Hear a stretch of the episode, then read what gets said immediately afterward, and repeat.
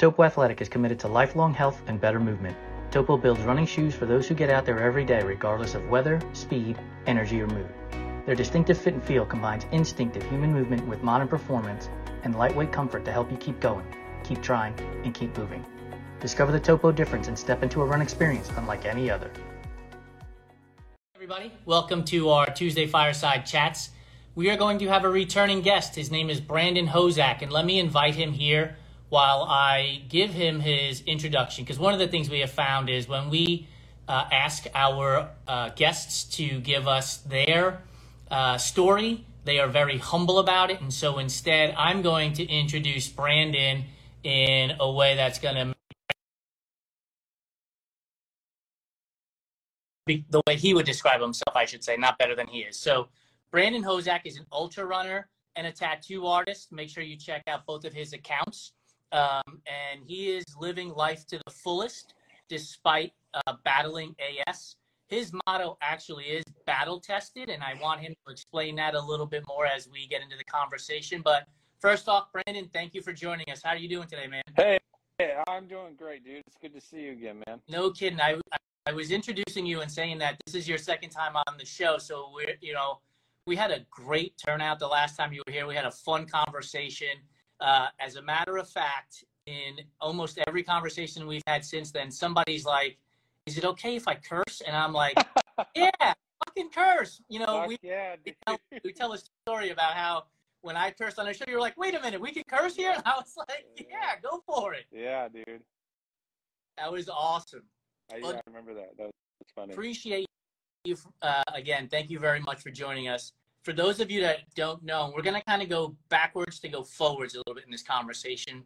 Brandon uh, went to cocodona earlier this year and he didn't finish it. We're going to talk about the lessons that he learned from that but i want to go into from cocodona what he did next or his next two things and how that's going to lead into going to cocodona again uh, in 2024 so take us through, Brandon, if you don't mind, what happened at Cocodona that you took into the Hellz Bellz 50 miler, and then we'll talk about Cascades 100 after that, because Hellz Bellz was after Cocodona, was the first race after Cocodona.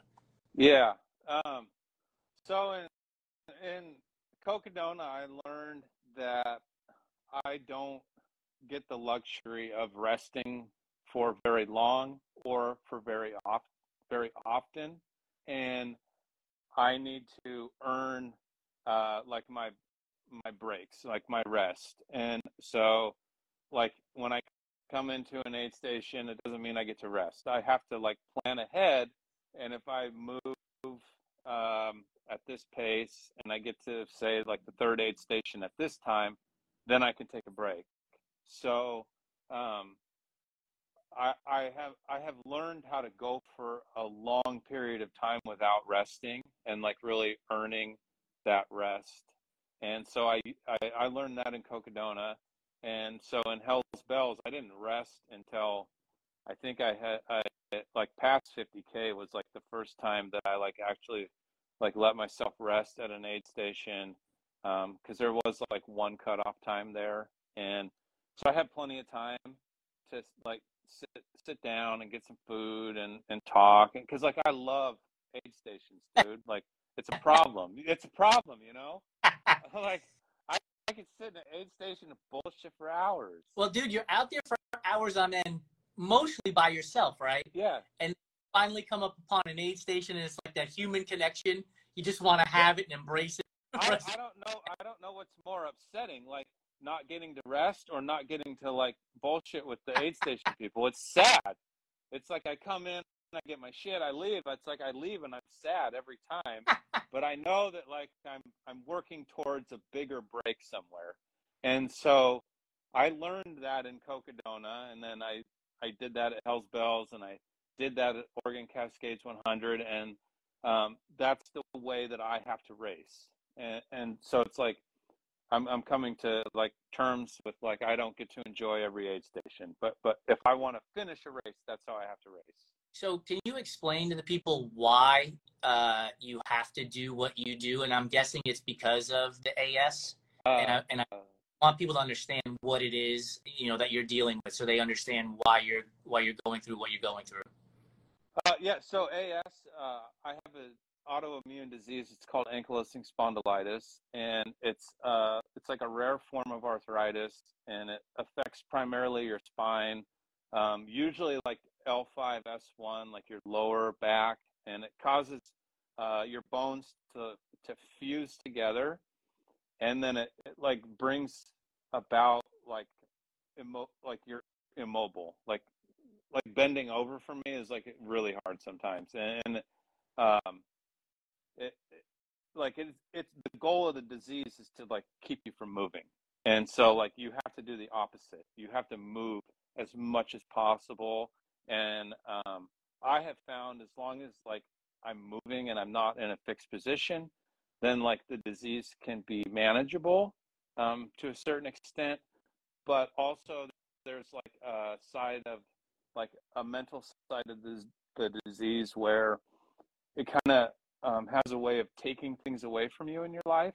And if I can run 30 miles or 80 miles or what, like that's empowering. I I'm taking back what that disease takes from me. And like running is just it's just like a vehicle that I use to to take these things back that AS has taken from me and I'm just trying to share that with others that like hey we can we can still do like like anything we want it's just like it's going to look a little bit different and it's going to take a little bit more work but like like we're capable of doing things that that a lot of humans are not doing. Yeah. So. That's awesome and and so i want to go back to the aid station thing because I, I just as you're talking the only thing playing in my mind is like what's the best aid station this dude has been at and how much fun did he have? Do you remember? Uh let me see man honestly i think probably my favorite aid station was i was pacing helgi at uh, bigfoot in august and i don't know what mile we were at or i don't know what aid station we were at. It was in the middle of the night and like he fell asleep in the chair. Uh, but dude, they had a huge fire going, and they like had like people coming up, and they're like, "Do you want a hamburger? Do you want chicken strips?" Like everything was like made to order, dude, and it was like hot, and they had like several like like places where they were cooking, and like everything was like brought to me. It was fucking incredible, dude. I could have sat there. I like Helgi, like he only wanted to stay, you know, for like 15 minutes. I'm like, dude, like take a two hour nap, man. Like Uh, I will tell you. So one of my favorite uh, aid stations. I was pacing a friend of mine, Greg, at Cruel Jewel in Georgia, and we're we're going up this like just totally vertical climb, and it looks like there were Edison lights hanging above us, and I was like, oh, the aid station's got to be right there. Then we finally break through, and it was the tree line, and what we actually saw were stars. so Oh. the next aid station, oh, like ten or fifteen miles oh man. there, just like that, man. They had, and, and, and I eat a vegan diet, so they had like vegan hot dogs and vegan burgers, and, and it was so good. Oh, so good, dude. and It's unlike Hel- so good. Greg was like, I'm going to sit here for like 20 minutes, man. I was like, good. Let's rest and relax and, and eat all we can before we have to trudge the next and- 20, 30. It's like those like those twenty minutes are like like you they I don't know, it's like you're getting the most out of those minutes of your life ever when you've gone that far and like food is hot and it, I don't know, dude. That, you know what I'm talking about. the aid station folks like you mentioned they're they're awesome because they know you've been out there for 20 30 40 hours depending on how long the race is and they are just like catering to you and having fun with you and laughing Just like someone like someone asking like do you want something to drink? Yeah. And then bringing it to you is like fucking incredible. It's like oh my so are you finding that like because you got to keep moving to to get to the finish lines and not being able to stay at the aid station are you just loading up you know your pack with tons of shit now Yeah. then my pack is heavy, dude. yeah and um, I've gotten better at like really calculating like what I need to eat and when, so I can carry less. And uh, when I get to aid stations, dude, like I eat like a like I can eat. like I can eat a ton, and I do. That way, I can carry a little bit less. Yeah. And um, but yeah, and it's like I have dietary problems too. So like dairy and gluten are really hard on me until I get to like a certain point in the race when my body's like can digest stuff faster. It seems Okay. like. Um, but yeah, I carry a ton of shit, dude, and um, but it's like I've I've gotten better at trying to minimize that by by racing smarter and like I remember in Cocodona when I like kind of came to after sleeping a, like a day and like looking through my pack, I'm like, fuck, man, there's so much shit in here that like I don't need. Like, I'm like, where did I even get this? so I've gotten much better at like like being more. Uh, my buddy, you know, you know Matt that I talk about on Instagram a lot. Yeah. Like being more tactical in my approach. Like, bring what you're gonna need. So so let's let's use a 50 miler as an example. What's the first thing you're loading from a food perspective, nutrition perspective into your pack for a 50 miler? Um, like anything, dude, where like it, I'm gonna be out for ten miles or longer on a section. Okay. Um, I like to bring like some spring energies Yeah. because they have they have high calorie.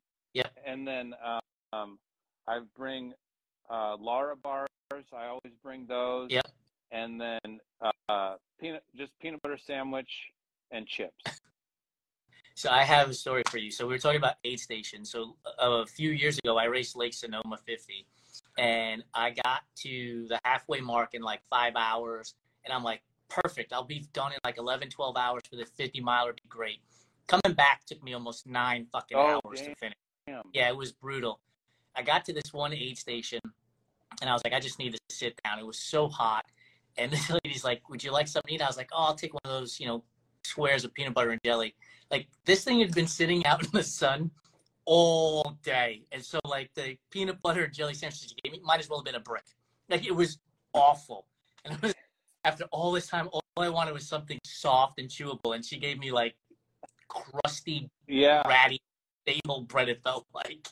Oh yeah, dude. It's like you you're going for that long and that far, and it's like it's like you're you're working hard for like oh I just want like ginger ale with ice in it, and they don't have ice, and it's like your like your world has just been like crushed, dude. crushing. It's like it's hard enough as it is, and then you add that on top of it. Yeah. Like, finish this. Yeah, yeah, yeah, dude. So how do you roll then? How do you roll Hellz Bellz 50 into the Cascades 100 then? Because you had you finished the Hellz Bellz 50, and so now did you register for uh, the Cascades before Hellz Bellz, or did you register after because you finished? Uh, so I came home from Cocodona, and I registered for Cocodona like two days later, and then like three or four days later, I was like, I need to run 100 miles. Like I need to go 100 miles, and so I registered for Oregon Cascades, and then uh, Hellz Bellz is like basically in my backyard, and I'm really good friends with the uh, the people that own the race company. So like I just do that one every year okay. and so I, I like I knew I was going to do that one. Um, but I, that was a good one, dude, because it was so hot. It was so hot, and it's the first. Like I was having a really good race, but it was the first time uh, where I had got like got nauseous from the heat, and I was like, if I don't slow down, I may not uh, finish. Because I just it got so hot, and so I had to slow down. And that was like really like the first race I feel like I like actually like like made smart decisions. Like you know like it you, you can have a better race if you if you try and race smarter Yeah. Slow down. it's, it's not yeah it's not all about just like fucking destroying yourself like there is some tactics to this Yeah. So when you race, like when you raced at uh, Oregon Cascades, do you have did you have a pacer? Do you have a pacer? No, and I I learned that in uh, Cocodona. Um, like for me, less is more, Okay. and I wanted to go do the Oregon Cascades by myself. I didn't want anyone to pace me, and it was just my girlfriend that crewed me, and uh, she did awesome, like so good, and helped me to have such a good race. Um, but I, I, when I'm by my, I learned that when I'm alone, it's like I hold myself more accountable Okay. to what I'm trying to do and what my goals are. And I felt in Cocodona, like when I had a pacer, almost like, oh, they'll they'll do some of the work for me, or they'll do they'll keep me on track for this. And and I don't, I didn't like the way it made me feel. Um, and I just like I function better when I'm alone. And and I like you know I love like Wes Plate, and I have a uh, my buddy Dave Stinchfield. Uh, they do all these 200s alone, and uh, now I don't want to like drop bag the whole thing, dude. I I, I want to have a crew, you know. Yeah. But but uh, and I think next year at Cocodona, I'm gonna have just like one or two pacers for like long sections where I'm gonna be sleep deprived. Yep. But other than that, dude, I just I, I prefer to be alone. Do you think, and I understand that completely because I know at Cocodona, I was, my concerns oftentimes shifted to the pacer who was there with me and like, are, how are they doing? Are they getting enough food? Are they getting enough calories and liquids? And at some time, some points, you're like, I really just need to worry about myself. Am I eating my dream? Yeah. I totally understand. So, when you were going through the Oregon Cascades, was there, were you, as you were progressing through it, were you like, yeah, I got this. I can fucking do this by myself. Uh, I knew, uh, and to be real honest, and like I don't mean this like in an arrogant way or anything, but it's like coming from what happened in Cocodona, I had, I had, of course, like respect for the hundred mile Yeah. distance, but I didn't have a, a lot of concern as far as finishing it. Like I, I knew I would finish it. No, like I just I didn't know how it could possibly be as bad as Cocodona. Like, and it was, only like twelve thousand feet of gain, and like the trails were just like super nice, and I uh, it was hot. I did feel like shit all the way until like mile sixty five. I felt terrible, and I mean the whole first day, I just like every time I ate, I just wanted to throw up. But it's like you just you learn to work through those things and know that it's going to go away, and that's part of the racing that I enjoy is is working through those like low moments, you know. Yeah. But I knew. So, oh, go No, ahead. go ahead. You Uh, knew. I knew going into Oregon Cascades that like if I did exactly what I wrote down on my little piece of paper, that I would be fine. So, who's holding onto that piece of paper? You or your girlfriend at- who was crewing? So we each Okay. had one. Okay. And then I st- I have mine hanging up now, and I would just uh, text her like, "Hey, I just left this aid station. I'm X X minutes ahead," and then I would uh, come in and I would be like, "Okay, I earned a 20 minute break." Okay. So I, so I always have. I think the closest I got to the cutoff was like an hour and 15 minutes, and like I really wanted to rest, dude. Like I felt like shit. It was at mile like 57, and a bunch of my friends were running the aid station, and so, dude. I went like way far away from the aid station. I went way into the parking lot, so I wasn't around anybody, so I wasn't tempted to Yeah. stay. And and like I ate and I changed and I left. And it's like that's how I have to race, and it just sometimes it sucks. But I knew that Oregon Cascades was going to be a good race, and like my determination to finish after what happened to Cocodona was like, I'm like uh, as high as it could be. Like I mean, you know, Yeah. So you brought up a good, you brought up a topic, a really good topic of, you know, you said you changed clothes. And just the other day, I was on Threads, the Twitter version for Instagram, uh, and somebody asked about changing clothes at 100 milers, 200 miles, 250 milers. And 100 miles, I never change shoes or socks. Don't have, I've, I never have. Um, and at Cocodona, I changed after the first day into a new pair of shoes, and then I wore those shoes the rest of the entire time. So are you changing for comfort or are you changing because of like a medical need to, to deal with AS as Uh, you're going along? no, I so I like to just have I like to get a dry shirt. Okay. Um, like that's one of the things I like. I work really hard for, like to get to these aid stations, is like a dry shirt, and then um, that aid station I was getting, uh, I got all my night gear, so I was like changed into uh, my night stuff. Um, but like I don't change. I didn't change underwear or anything like that. And then I changed uh, uh, shoes at like mile 84. Um, but I don't. I don't think I really needed to. Okay. And, and so, so I I think like for me, like just like you just said, like for a hundred miles, like I don't need to change shoes and socks. And and I learned in Cocodona that like like you like don't change at every aid. Like just because you're at an aid station doesn't mean you have to do a ton Yeah. of shit. Like you can just eat, eat and fill up your water bottles and leave. Yep. So, so like Yep. uh yeah, like less is less is more, dude. Less is more. We have a question from the audience. Uh, Demaho Double Zero asks, "What shoe Oh. do you wear?" Hey, what's up, dude? Uh, uh, Altra Olympus Five is my favorite shoe, and every time that I try something different, I'm like, why do I keep trying something different? and so, the hundred mile race, I I use those, and um, so that's like in Co- Cocodona this year. That's I'm the only shoe I'm planning on wearing.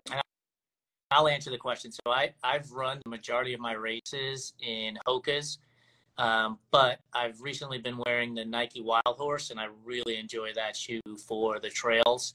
Um, and I'm going to get myself a pair of Topo, Mount, Topo Mountain Racers here Uh, real soon. dude, I have been wanting to try topos because my dad loves them. Helgi loves them.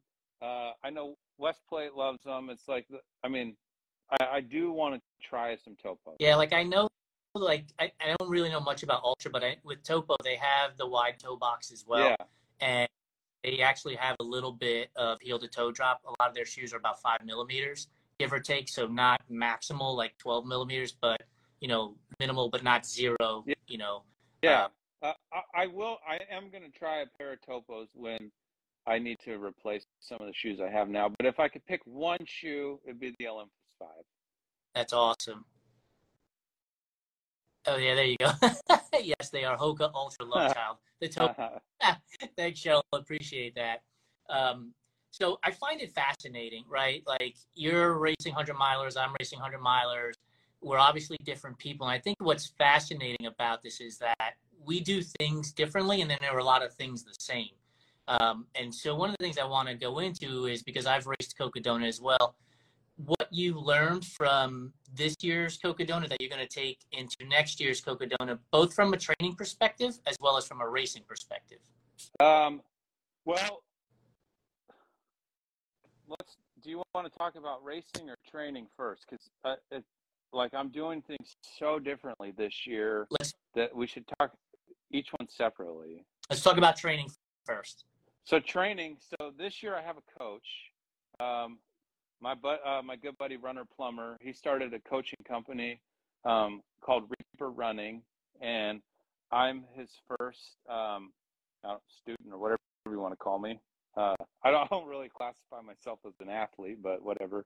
Uh, and he writes my training plans, and then they get emailed to me the day before, and I look at it, and dude, like I was always like no anti-coach. I like to do things myself, and unfortunately, when you do things yourself, you learn the hard way.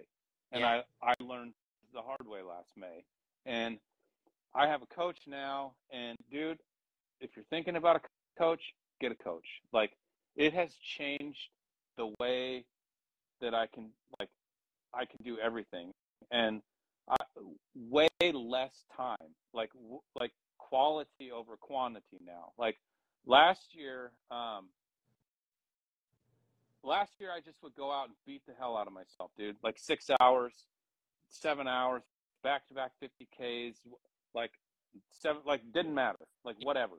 Yep. This year it's like, like tomorrow I have like one hour workout. It's a 15 minute warm up, 40 minutes of hill repeats, five minute cool down, Yep. done, or, or whatever. And, and then like my longest workout right now is two hours, and but it's like that's what helped me to do, do so well at the Oregon Cascades is like I'm learning how to actually run. Like in Cocodona, like I didn't know how to run.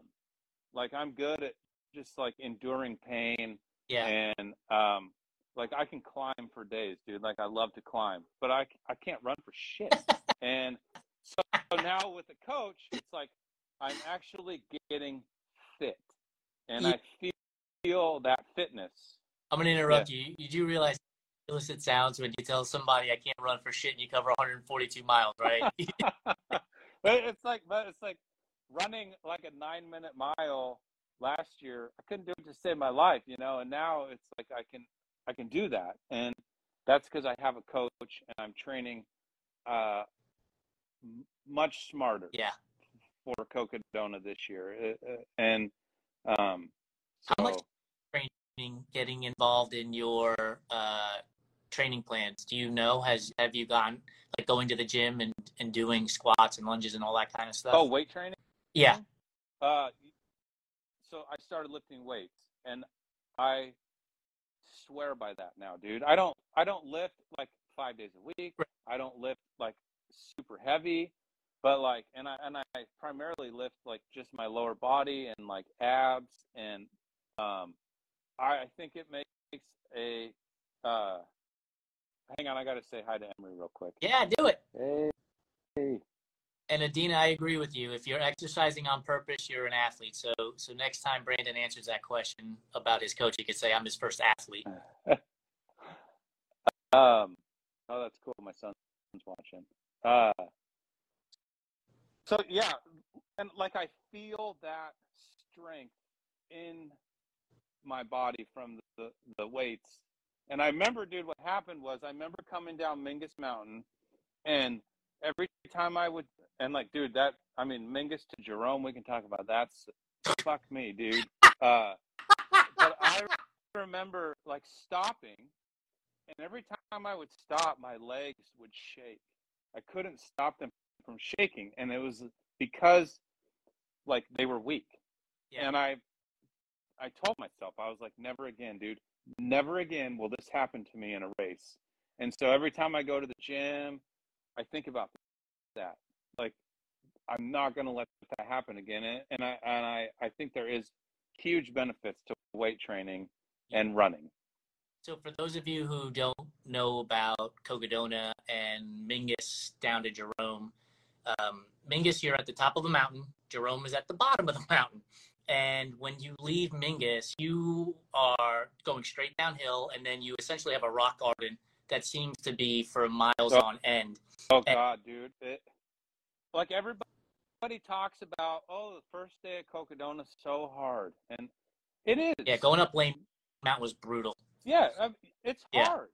No, nobody talks about going from Mingus to Jerome, dude. it is like soul crushing, dude. Like, there's still a part of me out there that I'm gonna go back and get this year, dude. Like, it was it was for me. It was my favorite section. Like I I got it. oh my God. I got like a, a couple three hours sleep in the van, and when I woke up, as we're heading to leave Mingus and head downhill, the sun is was just rising, right. and so it was just Right energy, you know, energy lifting moment right there, and I went flying down Mingus, See, I- like just I left. I left at. Uh, I had. I tried to nap for one hour. Terrible sleep, and then I left at like 11 a.m. And so I went through the heat of the day, and I I got to Jerome at seven o'clock, or wait, six o'clock, and the cutoff was seven. One hour before the cutoff. That was, dude, the, the longest 17 miles of my entire life, dude. It was brutal. so is Jerome then when when you pulled yourself like that was the last No, so what happened was I got into Jerome, and then I left, and I made it to uh, Dead Horse, okay and then and I left Dead Horse, and um, I did not um, pull myself out of the race. I got caught by the sweeper, okay and I can tell that whole story if you want to, because like I'll never forget it. but uh, yeah. dude is like so we talk about Mingus to Jerome. I vividly remember when we left Jerome and you're going down that sketch area. There's like broken. Oh god. Oh dude, that, dude, and it's like, when the fuck is this gonna end,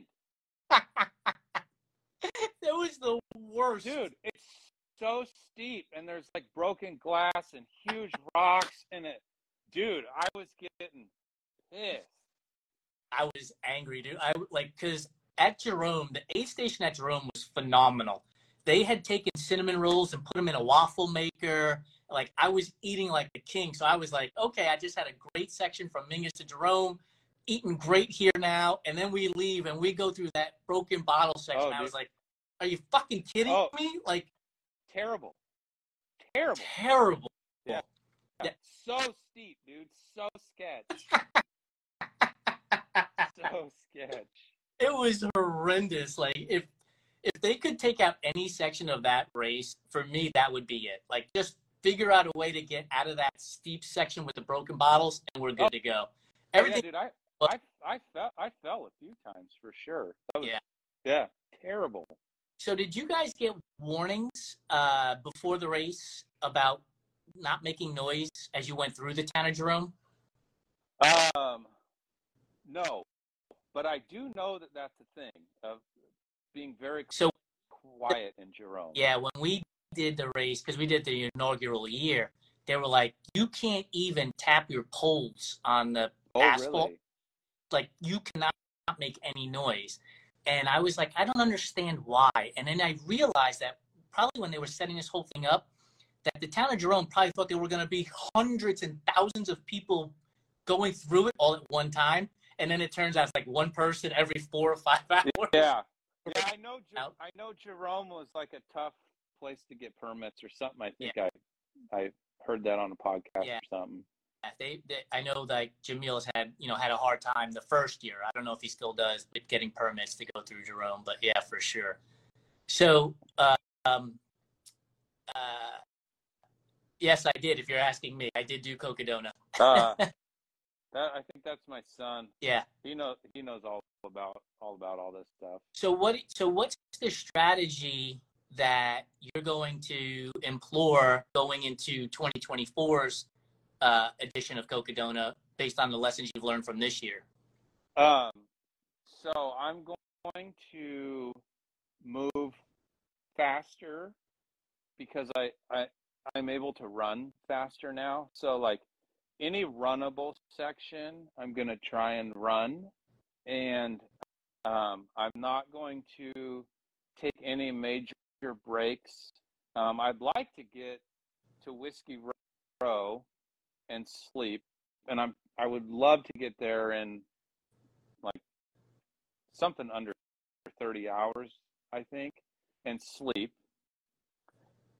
And then I want to um, go all the way from there to Jerome and sleep again. I don't want to try and sleep on the top of Mingus. I just want to get that over with.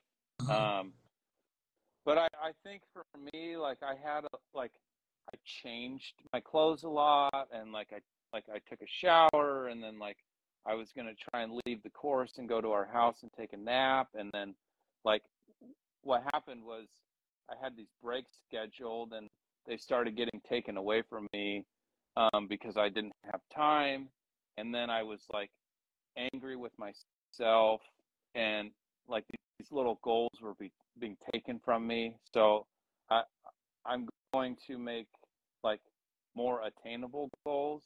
Yeah. And also for me, sleeping on the course like a, like a trail nap, like a dirt nap is like that's where it's at for me, dude. That- and like I do really really well with like 15 minutes in the dirt and then Yep. I'll push I'll push again for 2 hours, 3 hours, take another little nap, just quick, dude.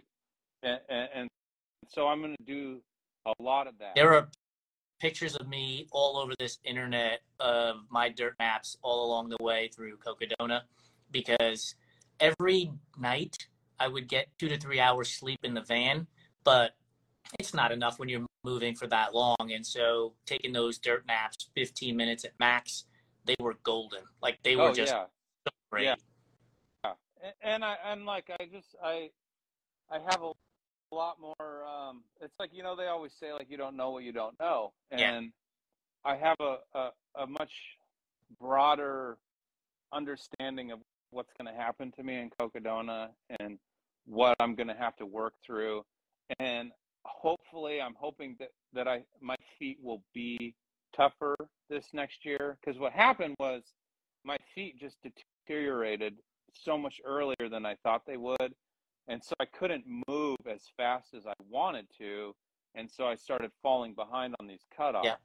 And then I, I mean, the sweeper caught me. I was sleeping in the dirt, and um, so uh, I'm hoping that I can at least make it to mile like. God, God, I'd love to make it to Jerome, maybe Dead Horse before my feet start to go. I'd be because my my feet were starting to go when I got to Crown King. So yeah, that's and what like mile thirty-seven, right? Yeah, thirty-seven. Crown Kings at and it's like, dude, like I've only been running for you know a little over two years. Like I don't have like a huge foundation in my body of this long distance stuff. Yeah. So. Um, and the thing about getting the Crown King too is going up Lane Mountain is fucking brutal. Like it oh, is rough. You, it is. You know, dude, I, the first day was not. That was the best day for me. Power to you, dude. Like, I'm not kidding you. I'd take like three steps and have to sit down on a rock, and then take See, three more steps sit down on a rock. I was like, if the race is like this, it ain't no way.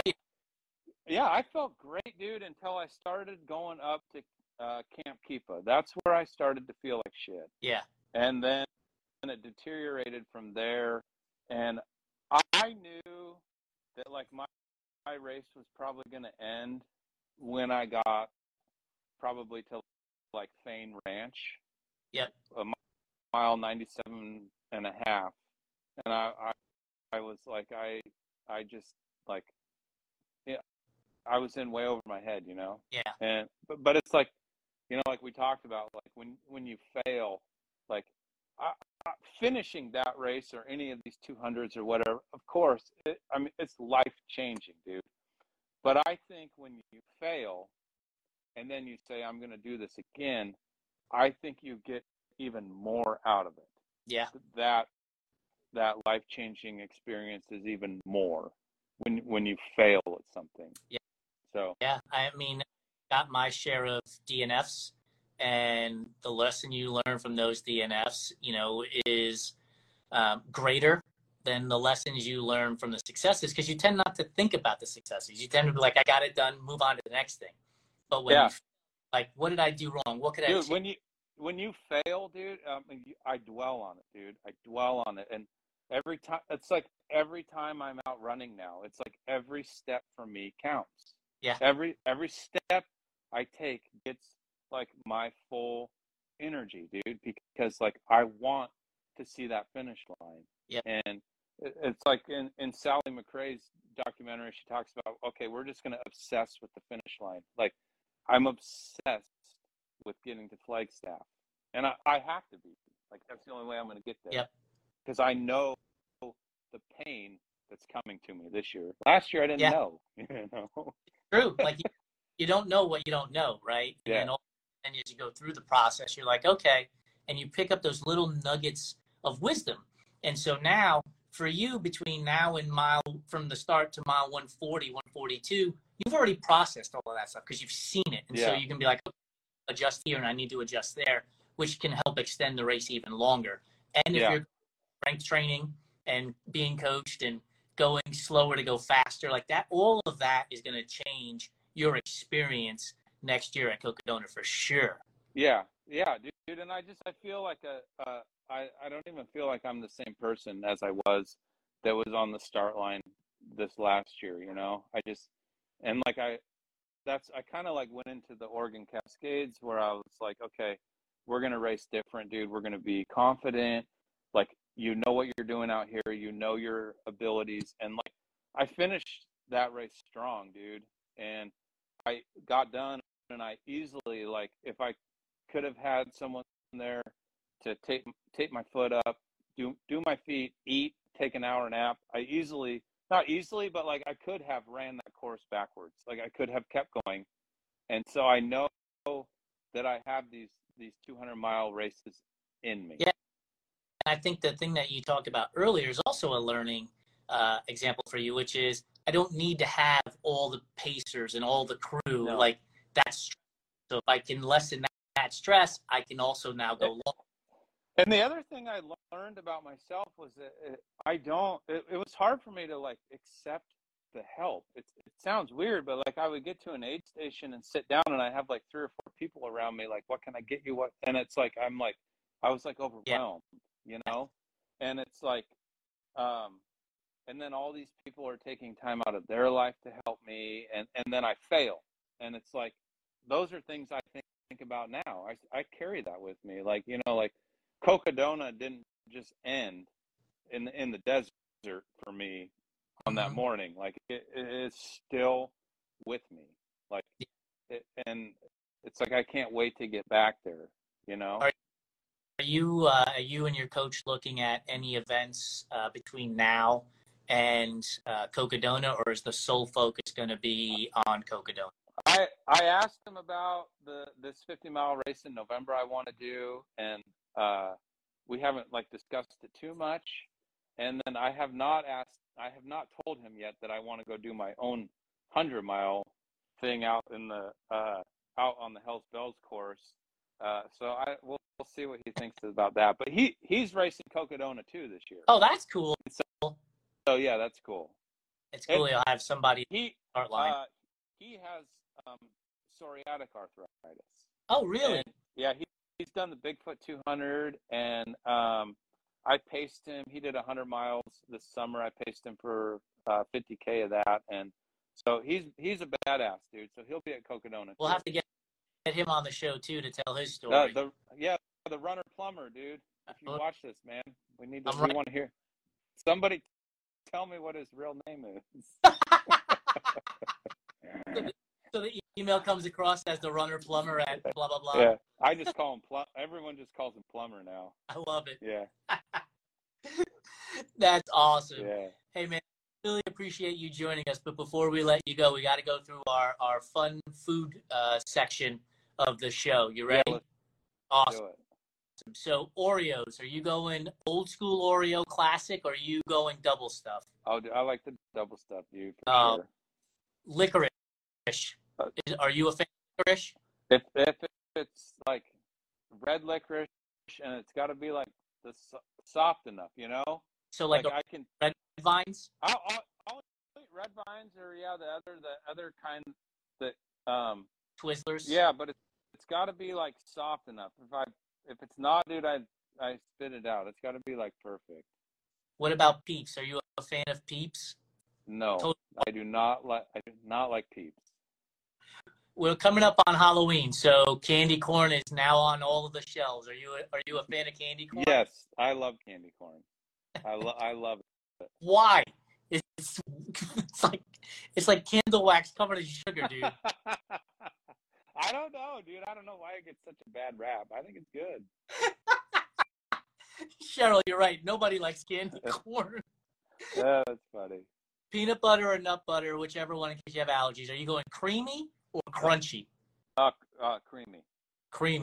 All right. So if you're going to make a, a nut butter and jelly sandwich, do you put the jelly and the nut butter on one slice of bread and then slam the other one over, or do you put jelly on one slice, peanut butter on the other, and then push them together? That's how. Yeah, dude. I I do not like mixing them. and then, but you do realize when you put them together, I mix. I know, dude. But it's like I don't know. It's something about like the peanut butter and the jelly being on the knife together. I'm like, this is fucking, this is disgusting. I'm not eating this.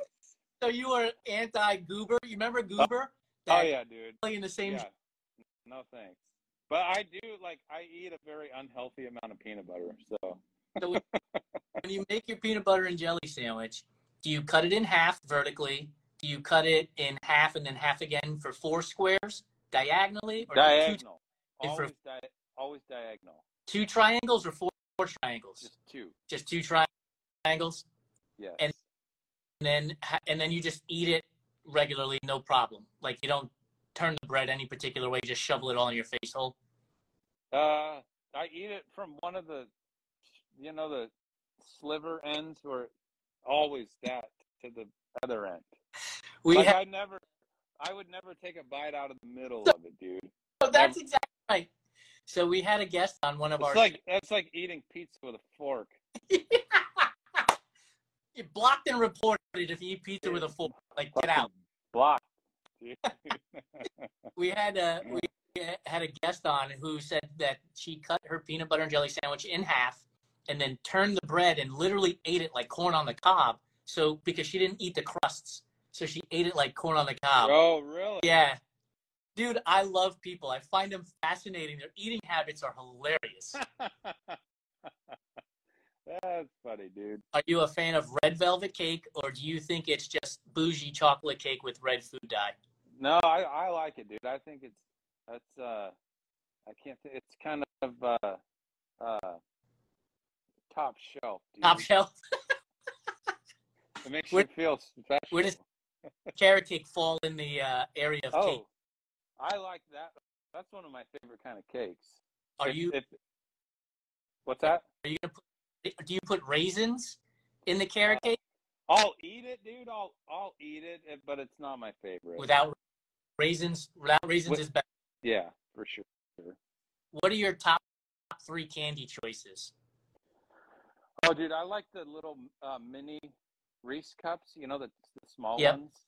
Um, and then those Andes mints, Yes. and then Nutter Butters. Those are my Nice. three favorites. That's a good call. We always ask pineapple on pizza. Is that a yay or a nay? Yeah, I like Yeah. it. Yeah, so we're gonna ignore that for now. So the other question we started asking is, do you put pineapple on a burger? Would you put pineapple on a burger?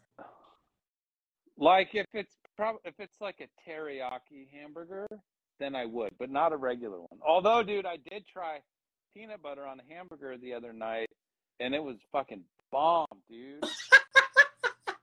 Never had it before. It was good. What if it was crunchy? What if it was crunchy peanut butter? No, no good.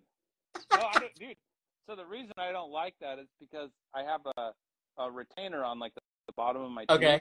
and those little, little chunks of peanuts, dude, will get stuck in there. Ah, And if I eat if I eat that in a race, it'll be stuck in there for hours. They're like the perfect size to get stuck in there. so I, uh, do you know like the Bobo's oat bars? You ever see those? Uh-uh. It's a company called Bobo's, and they make like these oat bars and these oat things, and I love them. Like I can eat one every single day, no problem. But like you, like the oats get stuck in my teeth, and like four hours later, like I'm still picking at it. Like that shit gets stuck. It's like it's Yeah. Yeah, dude, and your tongue gets like little scrapes on it. And yeah, dude, and then like the sores from all the fucking electrolytes makes it's like just awful feeling, dude. So get this at Cocodona, I was using Spring Energy, like because like you said, there's a ton of calories in them. And after like the first day, day and a half, I had so many sores in my mouth from that shit that I had I couldn't take it anymore. And so what I started doing is at the aid stations, I'd ask them to pour instant oatmeal in a Ziploc bag for me with a little bit of water, and I just made uh, oatmeal mush, and then I would just squeeze it out into my mouth, and that's all I ate for the race. Because I got, got terrible sores. Yeah. It's from. Is it from spring? I don't- know if it's from spring or just the sugars that you know you're constantly taking in, but it was awful for me. And, and so the, the other thing, dude, that I have to be careful with spring is, dude, I, I don't know if anyone else has this problem, but it makes you go to the bathroom, dude. And it's like, it's like, it's not like, hey, I gotta like go like when I can. It's like now, dude. Oh. Like I'm like, and I was trying to explain this to my girlfriend the other day about how like when you're running and you have to poop, it's like, it's now, dude. yeah, there is no waiting. There is no trying to find the right tree. No. Like it's right now. And because I told her, like in Cocodona, like I got, like when I went through my pack, it was like, dude, there was like blood, there was like, um, there was like shit on, it, dude. Like, and I, she's like, how does this happen? I'm like, well, it's like it, like I'm going now, like in the middle of this gravel road, like I'm going. Or, dude, like when, I mean, I, whatever. I mean, uh, people on Instagram know me. I'll just tell this story. I so at the Oregon Cascades, uh, it was like midnight or something, and I had to go to the bathroom, and so like I was going, and then like I had like there was like a tree, tree branch under me that so like it all went on a tree branch, so it, it like went all over me, and so eh, but it had gotten all over my my Leki glove. And so I got to the I got to the aid station, dude, and I like threw all my shit on the ground, and I'm like eating some soup, and she's like picking up the laundry, and I'm like, oh, be careful with that glove, babe, it's got shit on it. And she's like, oh, oh, uh, so should I just throw it away? And I'm like, no, those are expensive. We will wash this. This is it's gonna happen again and again and again. Trail runners are a different breed, dude. Dude. So, so the first thing you need to make sure you pack for all you newbie trail runners is make sure you pack a shit kit. Like you have to pack a shit kit in your vest. And then you all for me, the key is always being able to find a fallen log that you can hang your Dude. ass over the A fallen log. Oh, hang on, dude. I don't want to forget my son is my son wants you to know that he paced me from Fain Ranch. that's awesome. uh, no, he left. Uh, Emery took me from uh, um, Whiskey Row goes to uh, what is at the what's the at the end of uh, Granite Dells? What aid station? Oh dude, I Iron, can't remember. Iron King, Iron King to Fain Ranch. Emery paced me for that section, and uh, I I was hallucinating pretty bad, but I remember like some of it. But he he wants you guys to know that. So good job, Emery. Uh. But yeah, fallen tree is awesome. It's the best. oh yeah, dude, dude, it's it's the best, and it I don't know, yeah, So I'll pack tell you stuff. story. I was racing Rocky Raccoon, which is in Huntsville, Texas, and I had always wanted to break 19 hours at this event, and it's uh, four 25 mile loops. And on the third loop, I'm I'm on pace. I'm on pace to break 19 hours. Like I am fucking flying through this course. And like you said, when you have to shit at it, like running, you have to go. And I get to this fallen log, and I'm sitting on the edge of it, and the park ranger is in a golf cart. He comes driving by, right?